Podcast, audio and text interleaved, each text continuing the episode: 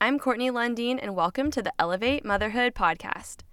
Do you find yourself wishing you could have more moms, sisters, and friends encouraging you and pouring into you, inspiring you to live as the mom God has called you to be? Too often, our culture minimizes the role of motherhood, but I believe that being a mom is a high calling, and we're answering the call and stepping up to the plate. I love simplicity and efficiency, habits and routines, but my favorite part of life is being a mom. If you want practical strategies to lighten your load, simplify your life, let some things be easy, and make room for what matters most, you're in the right place.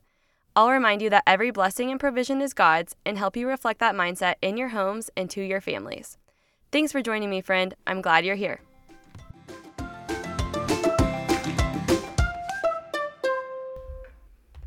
Hey everyone, welcome back to the Elevate Motherhood podcast. Today's episode is something I like to take into consideration when it comes to home organization and decluttering and home efficiency. I'm calling it the rate limiting steps in home organization. I have taken a million science classes in my life, so today this is me combining my science life with my home organization life. Have you heard the concept of rate limiting steps? The official definition is that the rate limiting step is the slowest step in a reaction and the one that determines the rate of the overall reaction. So, this basically means something that is the slowest step of a bigger process or some step that runs out, and the rest of the steps in the process could continue if it wasn't for that one part of the process.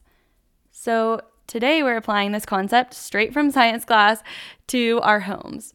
I know this sounds so dorky, but it made so much sense to me when I thought of it, so that I hope that it helps you to think this way too. I think we can apply this concept to decluttering and deciding how to have our home and the items in our home work for us and not against us. We are kind of shooting for a middle ground here, and it will be interpreted for each person differently. So, rate limiting steps. You know how some things that you never have enough of and it's always bothering you? And it is a rate limiting step for you. Like for me, a recent example was literally every week for months, I would run out of chip clips. I would look in the drawer where I keep them and there would be none left. And I use them for so many things, like my frozen fruit bags in the freezer or for our crackers or our bag of frozen meatballs. I clip some of my protein powders if the bags won't like seal properly, so many things. And a whole set of chip clips is like $5. When it hit me, this is a rate limiting step. I am always annoyed and bothered and rebagging things because I'm out of these chip clips. Once I realized this was a rate limiting step of my kitchen functioning in the best possible way, I realized I could just buy another set for $5 and that part of my life would be easier. Like, so simple. Another example is kids' utensils. I bought a pack of spoons and forks that we love, but for some reason it was never enough. I'd be like pulling them out of the dishwasher because we'd run out of those kids' spoons and forks before it was naturally time to run the dishwasher based on everything else that we use. So that was a rate limiting step. I realized I could get another set, which also cost like $5, and then the process daily would be more smooth. So my question for you are is are there some inexpensive things that, based on the cost of the item, are worth the time that it would save you or the hassle of not having enough. This is why I love home organization. While money is also a very real rate limiting step sometimes, certain times our time is more valuable than the money required for certain things. So, if we run our home efficiently by tweaking a few things, reorganizing, or buying another set of $5 chip clips, this is the kind of thing I just love. But there is a flip side to this. So we are shooting for the sweet spot, like I said. So the flip side is if you have listened to any of my home organization episodes so far, you know I tend to prefer having less items in the home overall. Less seems to be more manageable than more, usually, when it comes to the number of items and belongings in a home. So sometimes we can use these rate limiting steps to our advantage, the sweet spot.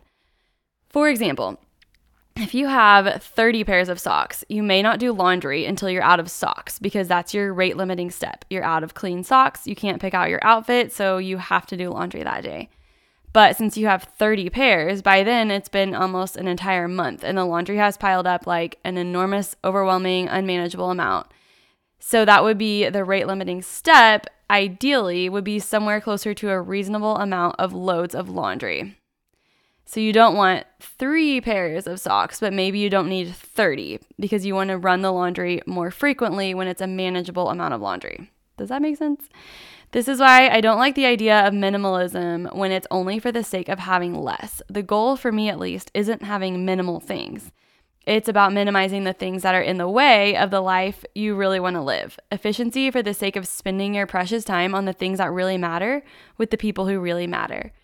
So I want you to hear me telling you that less is not always better. Sometimes more of certain things can make our lives easier. I think towels might be another common example of this flip side of the rate limiting step where we need to give ourselves a rate limiting step. If you own like 20 towels that your family uses just for showers and baths, your family members might just use one towel once, throw it on the ground or in a hamper, grab a new one the next day, repeat until all 20 towels are used up and then you have to do laundry. But if each person had like one or two towels, they'd be more likely to reuse them, or you'd end up doing the laundry before it's a giant pile of 20 towels. You would maybe do it every few days. You don't want to have to do laundry too often, but you probably also don't need to wait until it's a pile of 20 towels that you have to do all the time. It may even be doing laundry as often, you just have more stuff because you're not reusing it. So, somewhere in the middle is that sweet spot. It's this amount that's closer to exactly what you need instead of way too much, but it's not so little that you can't function easily.